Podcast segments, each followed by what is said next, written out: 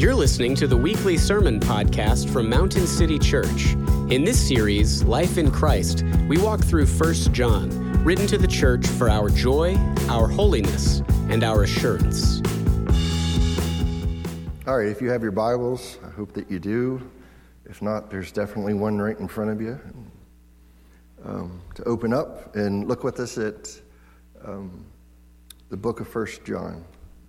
The book of First John. So let me pray, and, and then we're going to dive right in today.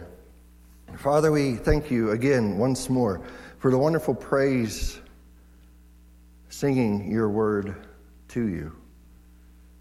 Father, we thank you for that time and these wonderful musicians and just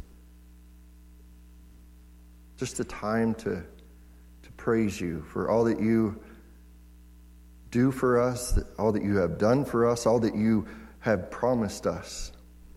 And Father, it's just a sweet time to, to rejoice in, in the love and the mercy and the grace that you have lavished upon us. Father, as we look today, as we begin this book, it is your holy scripture. That's one of the reasons why we should study First John because it's inspired by you. That you wrote this for us. That you're writing to us in many ways. And Father, we just ask that we can take time to focus in, ask the Holy Spirit to teach us, to counsel us, to search our hearts for ways that we may be grieving or quenching the spirit right now that would prevent that from happening.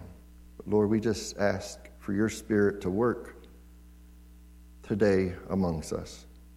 We ask that in Jesus' name. Amen. So this week, uh, I was trying to figure out some different ways uh, to have you guys interact uh, before we begin this book, and, and, it actually went really, really well. Um, at the last time that I looked at it, which was this morning, there could have been some other people pop in, but we put out a poll question, and 31 people responded.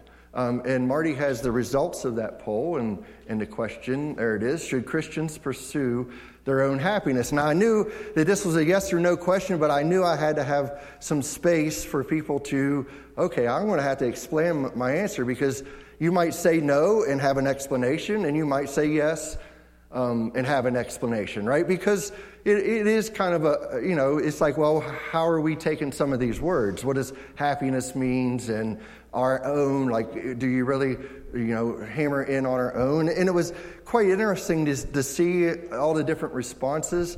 And um, as, as, I was discerning from what those who chose to clarify, um, that happiness can be very ambiguous. That's kind of what I learned from your responses.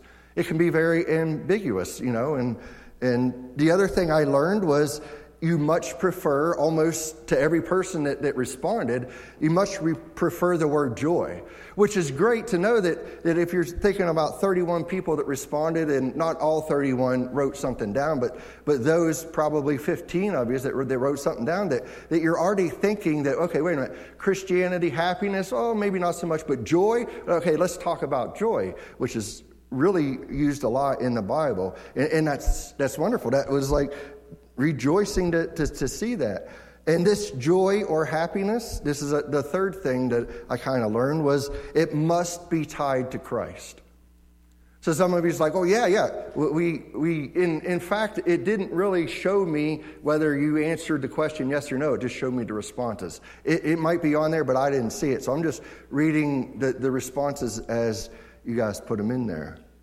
And the reason why that I wanted to, to put that out to interact, I even in the email, I know we had a glitch in the first thing, my bad. Um, something new, it, it's technology. It usually goes wrong the first time, but now I've learned how, how to do so um, without the glitch. But I, I just wanted you to maybe, you know, as I encouraged you in the email to read First John and then begin to think through, okay, why is Joe even asking this question as we're beginning this study in the book of First John. And if you read through the first four verses, you probably would have found why I might be asking about joy, right? So, as we turn to the study of First John, what uh, prompted my question is that one of the reasons, among several, that John is writing this. Now, it's not really set up as a letter. It's not really a doctrinal treatise. It's, um, you know, most of them think that maybe this is a, a sermon type um, literature, but uh, so it's, it's kind of a, a mixture of different things.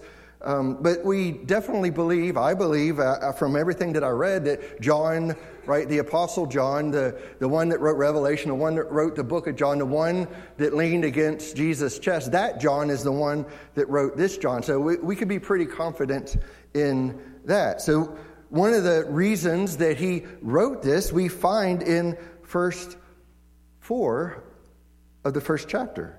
And he says, And we are writing these things so that our joy may be complete. And you might first all, whenever you read that, you might be first kind of look at and say our joy, and and and and might think be thinking that's kind of like okay, he wants his joy to be complete. But whenever you, you look at the way that the, the, words used in, in the Greek language, when when John writes our joy, and then I think some of your Bibles might even say your joy. They've already kind of turned it over so that to the, to the reader, your joy may be complete. John is talking about himself.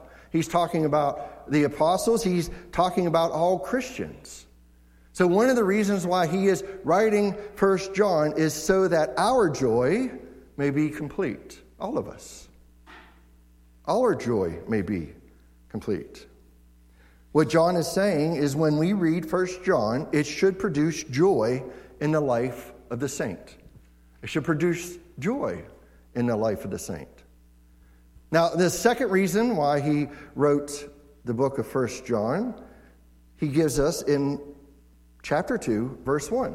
He says this My little children, I am writing these things to you so that you may not sin.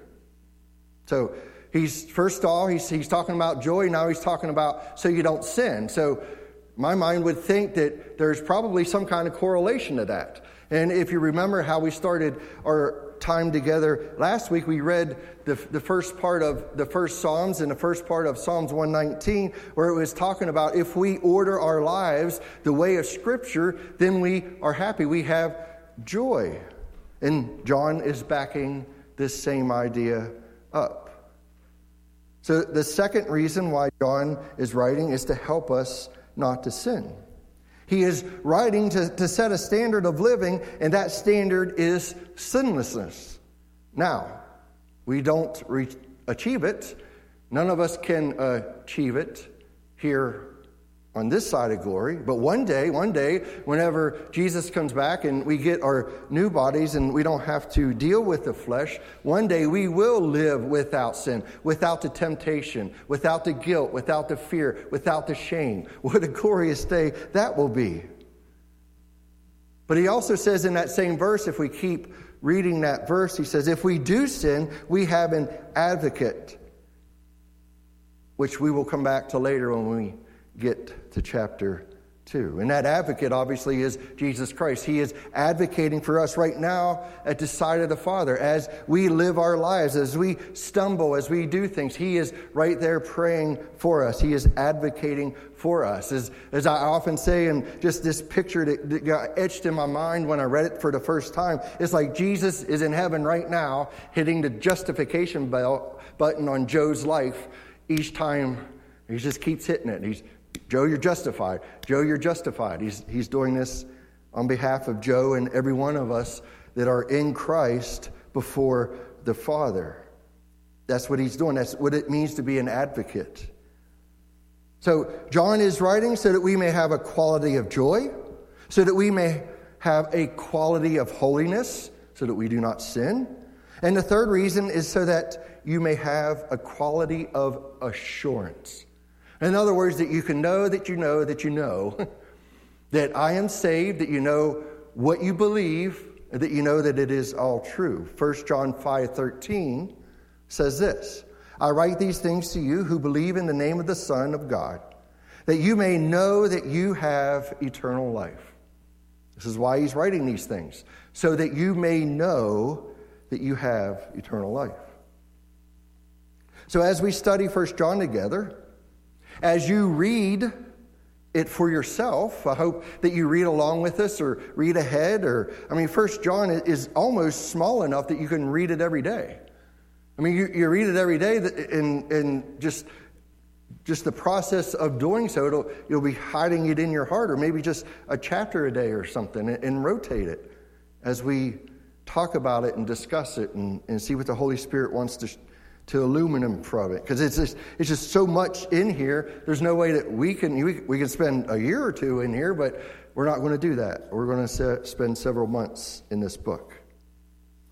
So everything is written so that you and I, as a believer, may be joyful Everything is written so that you and I, as a believer, might be holy, and is written so that you and I, as believers, have assurance of our profession of faith in Jesus Christ. Now, there's a fourth reason why John wrote First John, and that is to correct false teachers that have left the faith, right, but are still influencing some through what they teach. In other words, there's a group, remember that, that phrase that's in this Bible, those that were among us, but they weren't with us. They left because they weren't in the faith. These ones that, that left, they are now teaching some false things, right? They are denying some things about who Jesus is in the Christian faith, and we're going to look at those things. What are they teaching? They were doing what many still do today, and that is making their own path to their own God. In other words, they, they, took the apostles' teachings and everything that they said, those that eyewitnessed everything, and they were like, well, we're, we're going to tweak it a little bit and change it a little bit, and we're going to make our own path. And then what en- ends up doing is then they end up worshiping their own God, which is not the God of the Bible. And in some way, some nuance, Joe does this all the time. And every single one of us as Christians kind of do this in some form or fashion. This is why it's good to be in the Word so then we get corrected and put back on the right path. And the main truth these false teachers were pushing against, among many, was the truth that the only way to know God is through Jesus Christ. This is why the songs that we sang to beginning with, the, the scripture I read out of John, it's showing us that the Word became flesh. The Word is Jesus. He is the only way to life, He is the only way to God. See, First John speaks in certainties, which these false teachers were blurring, just like our age of theological vagueness does today. Right? I'm sure everyone today has experienced this, right? Where, where people are, are, are sharing what they believe and, and, and maybe even what they believe about spiritual matters or what they believe about this or what they believe about that. But as soon as you say, well, the Bible says, or say, even if you say, well, I know because I've experienced it or I've done this before, it's almost like it's a, it's a unilateral, it's a, it's a big pushback no matter what you're talking about, especially about spiritual things. But even if you've done something and, and you've like had the hard knocks about it and you're like, please don't go down this path. I, you know, it, it, sometimes you get this pushback like, no, that's fine for you, but what's, you know, it's this whole idea that there's no absolute truth in the world anymore. But as Christians, we know different. Right? We have the Word of God, and that is our absolute truth. That is our guidance. I mean, it's almost like if you say, well, the Bible says this, they almost look at you and say, like, I'll just go back in your hole, right? What are you, what are you doing? You're believing something that was written so long ago does it really matter today what it says? Can it really help us? Well, yes, absolutely it does. You're going to be amazed at how practical First John, the book of 1 John, is for our lives every single day. We know this because of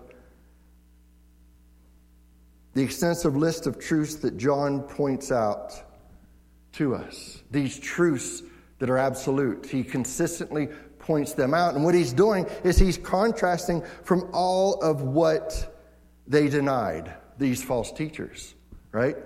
I, I just made a short list. I had a longer list, but I kind of cut it back because we'll get, we'll get to all of them.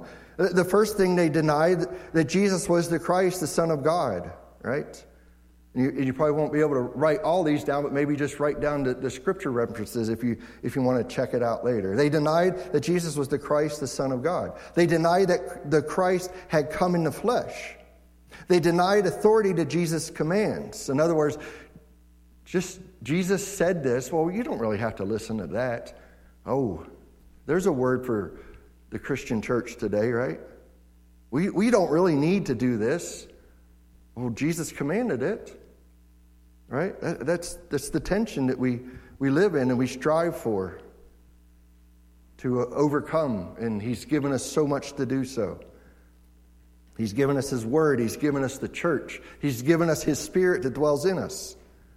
So they denied authority to Jesus' command. They denied their own sinfulness. In other words, they, they've arrived. They no longer sin, right? Well, that's, you can find that teaching today in some churches. Some of it is you, get a second blessing and then you're good to go. And, and some of it is, is whenever you, you've been given the Spirit, then whenever you come up, say you're kneeling at an altar, and whenever you stand up from an altar, well, you don't sin anymore. Uh, that teaching is alive and well today. We're going to see that in the book of 1 John. They denied salvation through the work of Christ. Well, if you deny that, then you've denied the Christian faith altogether, right? I mean, same way with many of the other things I just said. But those are some of the things. Like I said, there was a, probably a, a list that was two or three times longer than that of the things that these false teachers were denying. So that's the kind of the fourth reason why he was writing this sermon, this letter, this treatise, however we want to identify it, this book of the Bible. This is why it has been written by John. As John corrects these false teachers, what it will show us is our place in the world. See, it'll show us, okay, where are you in this world? What are some of the things that you're listening to, hearing, being drawn to, drawn away from Christ by? It'll show us our place in this world. It will help us to live as Christians in our world today. That's very practical, the book of First John. Very, very practical. And we really, until we come to grips with what 1 John 5.19 says, then we're not going to understand what it means to, to have our place in the world. And 1 John 5.19 says, we know that we are from God, and the whole world lies in the power of the evil one. I mean, that's like a 10 part sermon right there. The whole world lies in the power of the evil one. That's not Joe saying that. That's not some dude on TV that calls himself a prophet. This is the Word of God saying that. That if you are outside of Christ, if you are not in Christ, then the, the world around you, everything around you is in the power of the evil one. And obviously, the evil one he's talking about is Satan. So, the book of 1 John, the book of 1 John, however you might want to say it. I've been listening to Alistair Begg a little bit, and he says 1 John all the time, and it's just one of those things, right?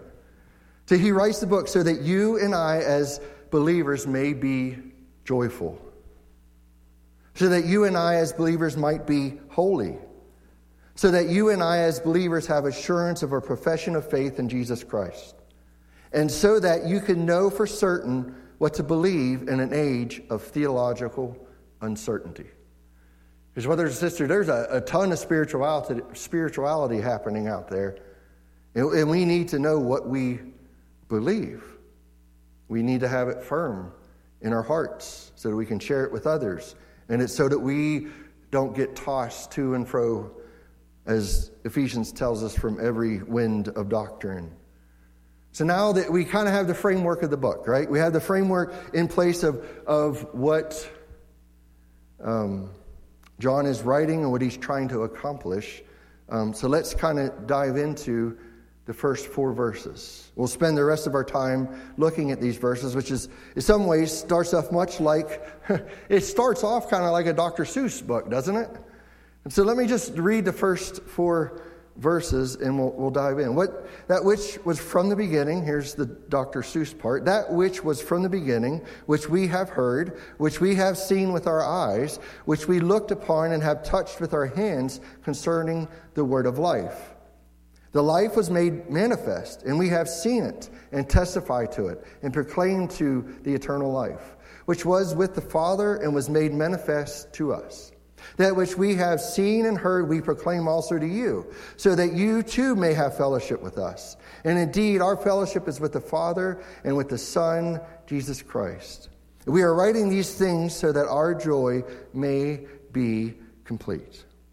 So I'm going to ask three questions of these four verses. And here are the three questions. We'll keep the Dr. Seuss thing going. What is which? Who is we? And what does we say about which to you? Right? What is which? Who is we? And what does we say about which to you, the reader?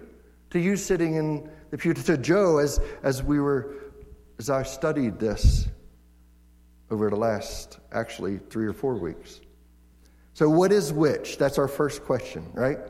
1 John 1 1 through 3 has all the whiches in it. That which was from the beginning, which have heard, which we have seen with our eyes, which we looked upon and have touched with our hands concerning the word of life. The life was made manifest. We have seen it and testified to it and proclaimed to you the eternal life, which was with the Father and was made manifest to us. That which we have seen and heard, we proclaim also to you. So, what is the which? Five times in verses 1 through 3, we find Greek word ho rendered which in the ESV. That which was from the beginning, which we have heard, which we have seen, which we looked upon, which we have seen and heard, which is a pronoun pointing us to the Father's Son. So Jesus Christ is the answer to the question, what is which? What is the which that, that he is talking about here? It's Jesus. That's why we went and that's why we read the, the first part of John, right? We can confirm this from John's other writings in the Gospel of John, where we know the words word and life are used to represent Jesus. Right? We, I read that this morning, right? In the beginning was the Word, and the Word was with God, and the Word was God. In John, down to verse 4, in him was life, and the life was the light of men. So this directly addresses some of what these false teachers were denying. Two big ones is that Jesus was not the Son of God, and the incarnation, that the Son of God actually became flesh. This is what they were denying, right? Now, that we just came out of Christmas and we looked at that, even though it kind of got messed up a little bit with different services and not being able to, to do all the, the sermons that we had planned. But we are looking at the incarnation. That's what we celebrate, that, that God is now with us because Jesus came in the flesh. He was born of Mary.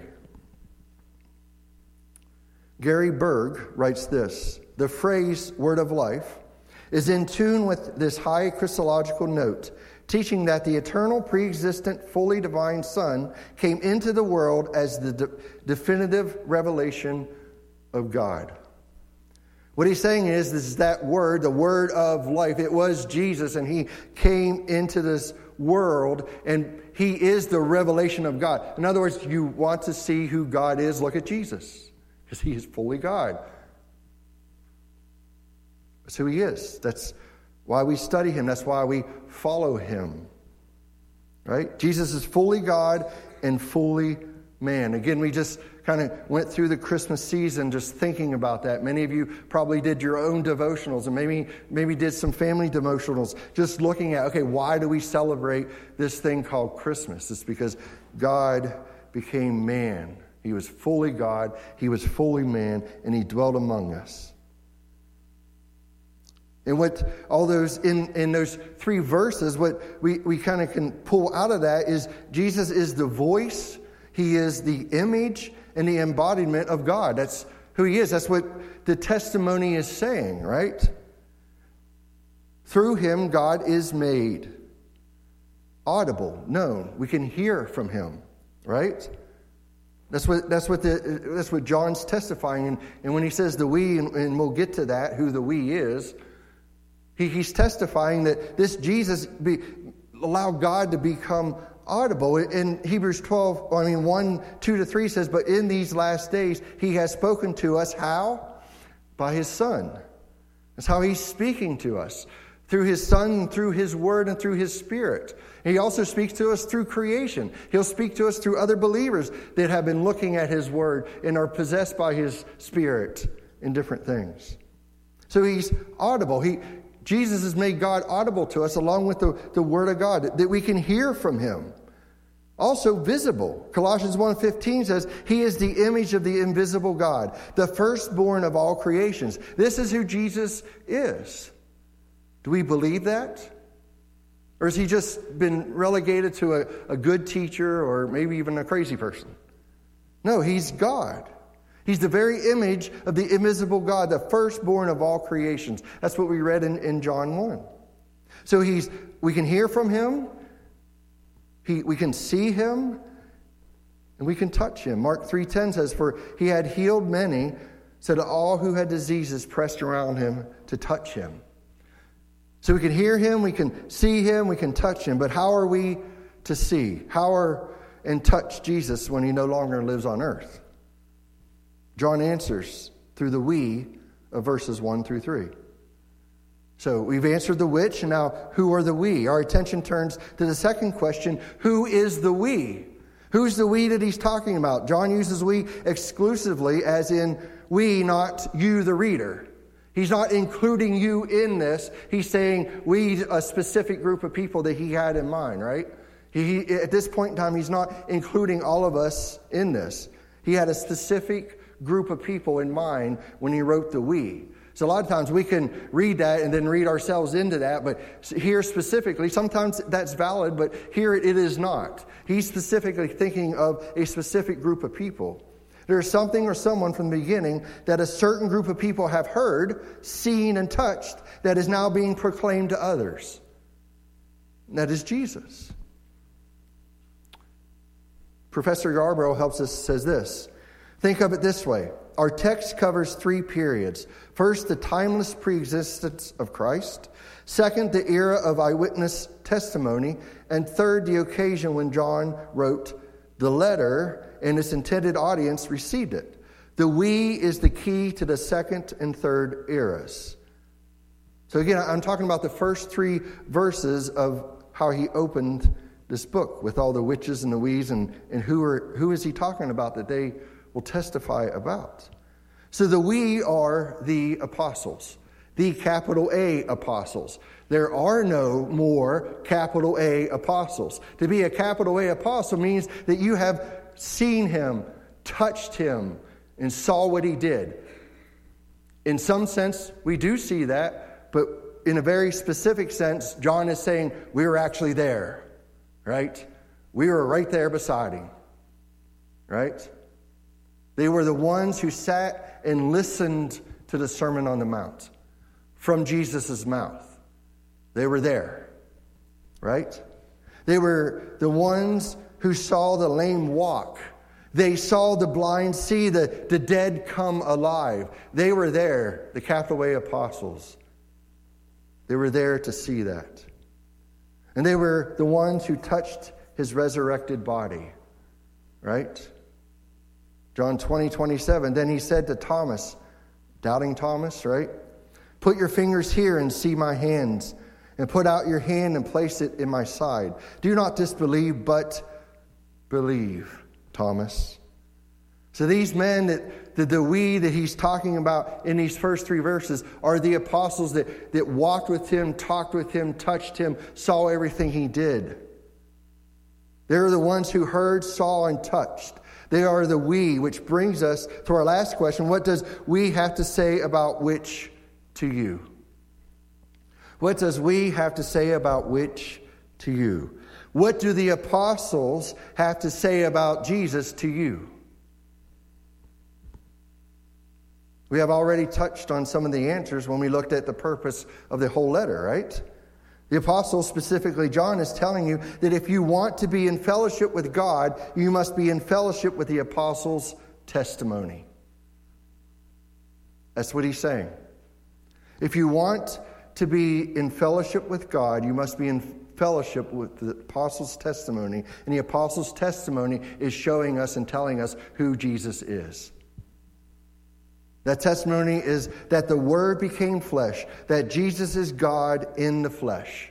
1 John 1 3 says, That which we have seen and heard, we proclaim also to you, right? That which, that Jesus, this person Jesus, that the apostles have seen and heard, we proclaim also to you, so that you too too may have fellowship with us. And indeed, our fellowship is with the Father and with his Son, Jesus Christ. Verse 3 can be amplified to read as follows That which we apostles have seen and heard, we apostles proclaim also to you. Those who have not seen and heard, so that you may have fellowship with us. And indeed, our fellowship is with the fathers and with the Son, Jesus Christ. This is what he's trying to say to us. That which we apostles have seen and heard, we apostles proclaim also to you. In other words, we saw him, we touched him, we heard everything that he taught. Now we're going to proclaim this to you. First to the, the, the, church here around Asia Minor, all these different churches, and then to every single Christian that's ever opened up the, the book of First John and read it for themselves. He's now speaking to them also. About who? About Jesus, the one who came in the flesh, the one who is the Son of God. Why? So that you may have fellowship with us, so that you may have fellowship with those apostles. That's pretty incredible the way God does things. Yes, of course, John is still alive. He's, he's the oldest apostle. He might have been even the only apostle still alive at this point in time when he wrote this out of the original. But he's saying if, if, if you don't have fellowship with our testimony, then you do not have fellowship with God. In other words, if you stray from what the Word of God says about who Jesus is, you no longer have fellowship with God. In other words, you can't nuance it your own way and say, well, I don't like that, so I'm not going to believe that and I'm going to change that. Well, when you do that, you no longer have fellowship with God.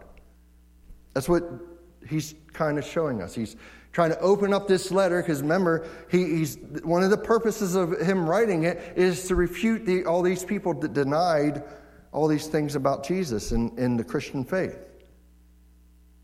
So that you may have fellowship with us. And indeed, our fellowship is with the Father and with his Son, Jesus Christ.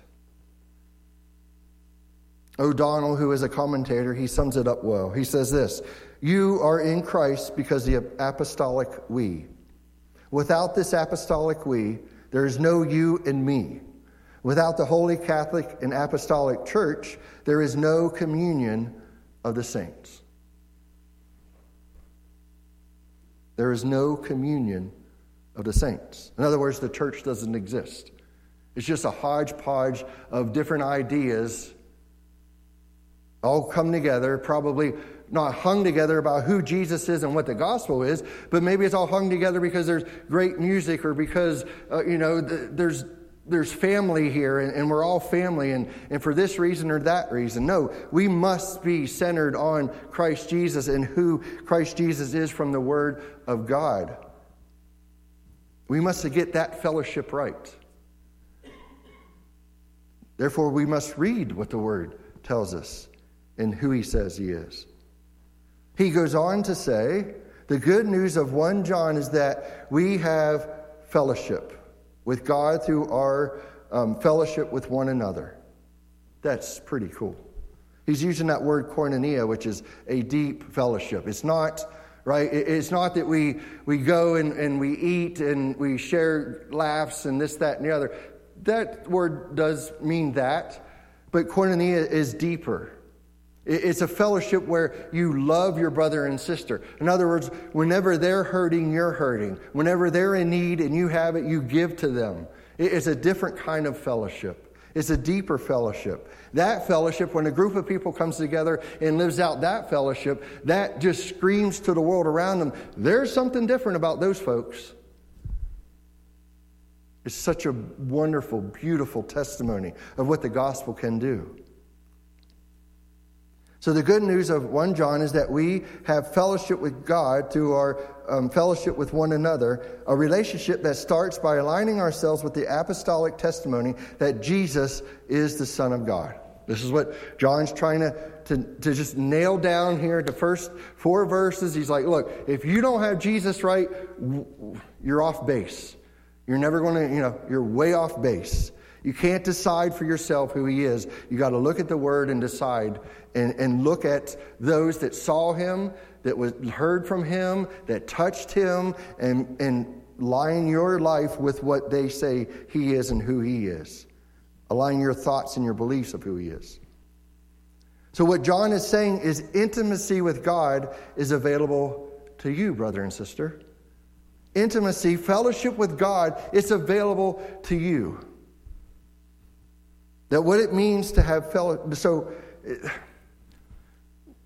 we were in, in, in group uh, Saturday morning, and we, we, were talking about some different things, and, and the conversation came up that it's like, okay, every single one of us, and it doesn't matter if you're here and you're a believer and you're here and you're not a believer, if you've walked with them for a year or 10 years, or you've never heard Jesus before in your life, every single one of us, every single day, as soon as you wake up to as soon as you go home, to go to bed, you are talking to somebody, right? So we, we're kind of fleshing this out. It's like, who exactly are you talking to? Who are you communing with each and every day? And, and the Bible would say, well, there's only four things that you could be communing with, right? It's the world, it's the devil, it's the flesh, or it's God. That's it. There's the four things.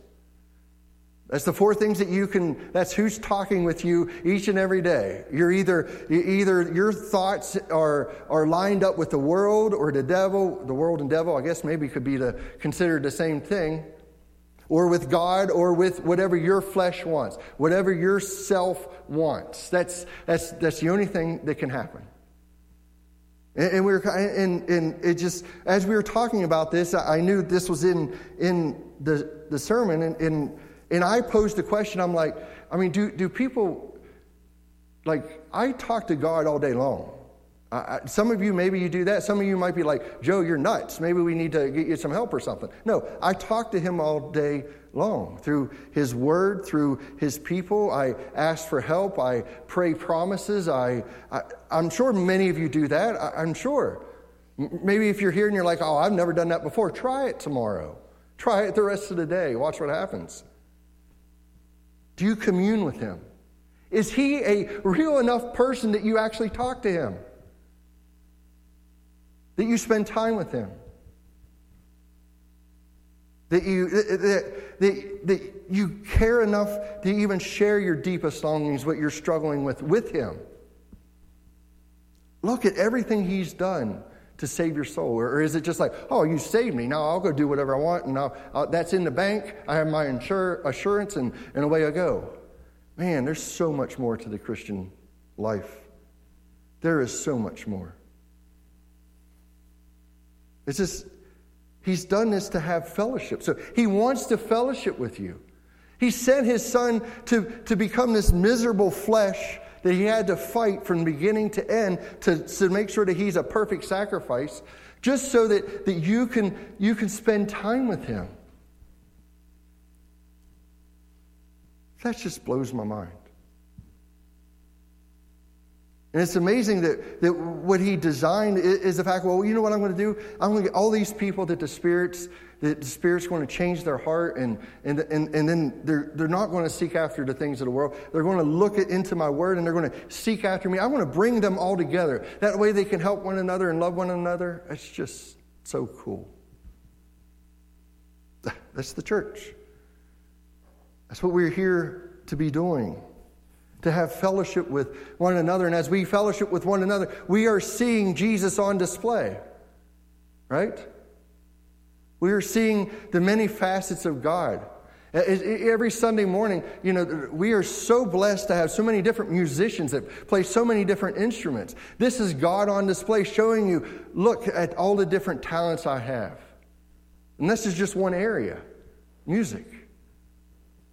I mean, I saw many talents when I was reading uh, all the different answers to that simple poll question. I'm like, well, that person can really write. I have an idea who that might be. You know, you know what I mean? It's just amazing. All of this shows us who this wonderful God is. And He wants to spend time with you. And some of you won't even give Him the time to do so. I, I, I weep for you. He's, he's awesome. He wants to be in fellowship with you. He wants to be, eh, be an intimate relationship with you. That's what it means to fellowship with someone. Intimacy is what we call the experience of really knowing and being known by another person. Someone we are close to, they know us at a deep level. What John is saying is one of the ways that you get to know God intimately is by having fellowship with one another that is rooted in their testimony of Jesus. So, the way they have experienced Jesus, the way they have been taught and have processed who Jesus is, as you are with them, as they are staying on a straight path of who Jesus is according to the apostles, you get to see the fellowship in who he is. Then we get to taste. Then we get to touch him. Then we get to hear from him. I go back to that verse all the time taste and see that the Lord is good. He is so good. He is so good. That is where things get messy, doesn't it? Isn't that where some of us are like, oh, I might be out on that one. You want me to get close to that person? They're a train wreck. Not that I'm any better, but that's a train wreck, and I can see that train wreck. Right? Yeah, messy. We're messy people, living messy lives and coming together because of Jesus to help one another, to lessen the mess a little bit. Right? A church should look more like a daycare center than a high and tidy all upper, oh. No, we're not that. Man, we're not that. We're not that. I, I don't see that in Scripture. In fact, those that lived like that, the Pharisees and I think Jesus had some strong words for those folks, right? We're a mess, and that's where it gets messy.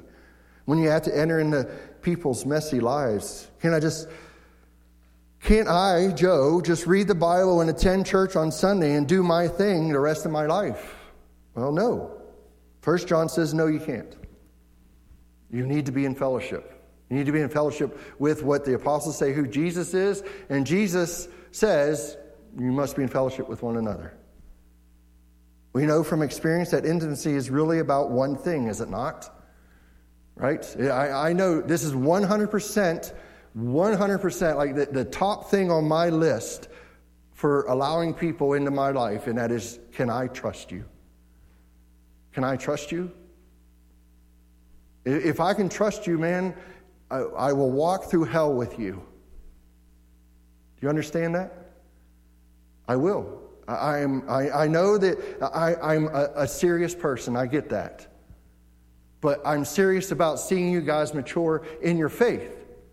I'm seeing you, uh, I'm serious about seeing you reach the end and the goal and, and be with us in glory, and we can all get rid of the messiness and, and rejoice with Him. And, and I'll do anything for you and I'll walk through if I can trust you. Just, that's just something I'm working on.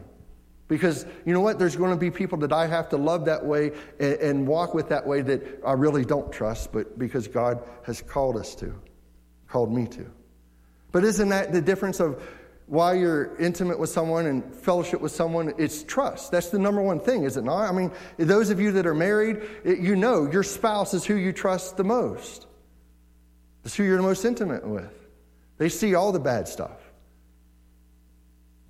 That's why at year two in, in, most marriages it's a disaster because both every you know the male and the female come together and, and they have these false images of who they really are and then they go live with each other for two years and they figure out who they really are. That's fine. God designed it that way. It's for sanctification.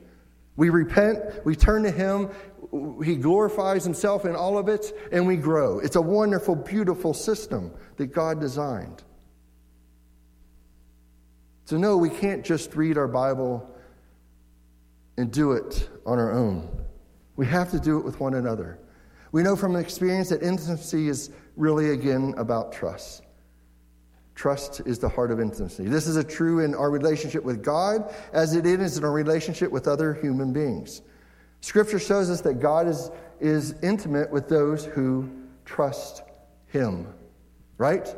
Think about the Spirit. The Spirit is, dwells in all believers. But there's these verses in the Bible that talk about we can quench the Spirit, we can grieve the Spirit, right? This is Him just saying, okay, We do so by our sin, what we desire, how we are living our lives, what we're, we're chasing after, different things like that. There's lists after each of those phrases in the Bible that show us okay, if we're doing this, we're grieving or quenching the Holy Spirit. But He wants to be intimate with us. This is why He sent His Son.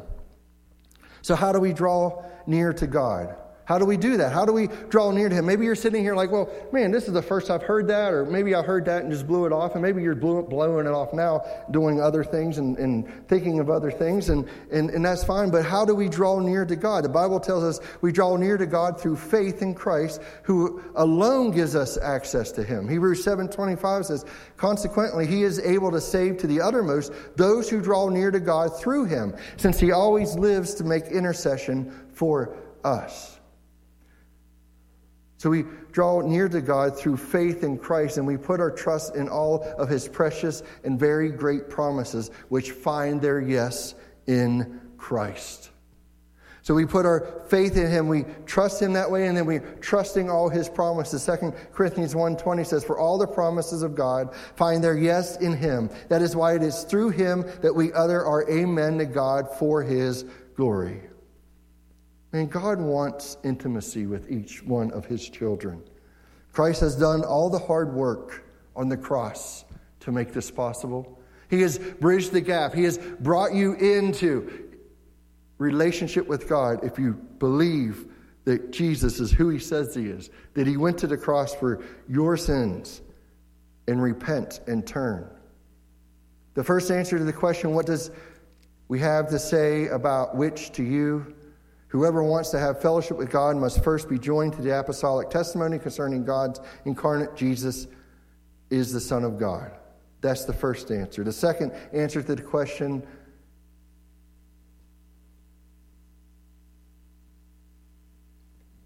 is this. We find it in verse 4. And we are writing these things so that our joy may be complete. John has the heart of the pastor of a pastor, which cannot be completely happy so long as some of those for whom he feels responsible are not experiencing the full blessing of the gospel. So his heart cries out. He wants all of us to have joy, to have happiness. That's his desire. Right?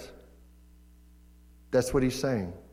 His joy comes within this joy comes within fellowship, fellowship with God, and fellowship with all those who believe the uh, apostles' message. Today, when someone becomes a Christian, he or she enters into this one ageless, universal fellowship. Yes, we are all Christians all around the world. We are in one fellowship, a fellowship springing from the Godhead, Father, Son, Holy Spirit. Cursed through the apostles. In other words, that the message was passed through the apostles. He chose them to see certain things, to hear certain things, so they may pass it on. And flowing through every genuine believer who has ever been or will ever be. It's your message to go and tell. It's not, this is what, you know, I've made up. It's, I'm standing on the testimony of these apostles. And I'm sta- stand, standing on Jesus and all that he did.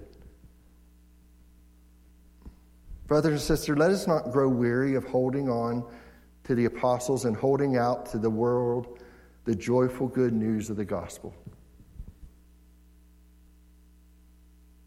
Let us not grow weary. This is what John is calling us to do. Have fellowship with God so that your joy may be complete. Have fellowship with one another so your joy may be complete. And then he's going to add on, so that you do not sin, so that, right, you have assurance, so that you have confidence in what you believe in an age of just all kinds of different theologies. This is what John is calling us to do. This is what we're going to do over the, the coming months as we walk through this book. Just where are you today? Do you have fellowship with God? Do you fellowship with Him on a regular basis? I mean, I pray that you do. I pray that you do. Let's pray. Father, we thank you for your word, Lord. We thank you for what John's message is, Father. Lord, I, I just ask if there's anybody here that does not know you. We're, we're going to see in, in this book, he's going to challenge us. He's going to make us look in the mirror and see are we really Christians? Are we really believers? Have we really been poor in spirit? Been broken? And Lord, we know that that happens through your word and it happens through your spirit. And Lord, I, will pray for anybody that, that, that, might be hearing this over the internet or might be here today who's like, I, I don't know, or, or man, this is different today. That's the Spirit working on you. Lord, I pray that they would turn from whatever they might be trusting in, probably themselves, and trust in you. Trust in you fully. And Father, for those that have been walking with you, those who are in Christ, Lord, you want their joy to be complete through fellowship with God, through the apostles' testimony of who Jesus is. Lord, help us to do that. Help us to fellowship with one another. Lord, we ask that in Jesus' name. Amen. Thank you for listening to the weekly sermon podcast from Mountain City Church. To learn more about our church, visit our website at mountaincty.church. Thanks again, and may the Lord bless your week.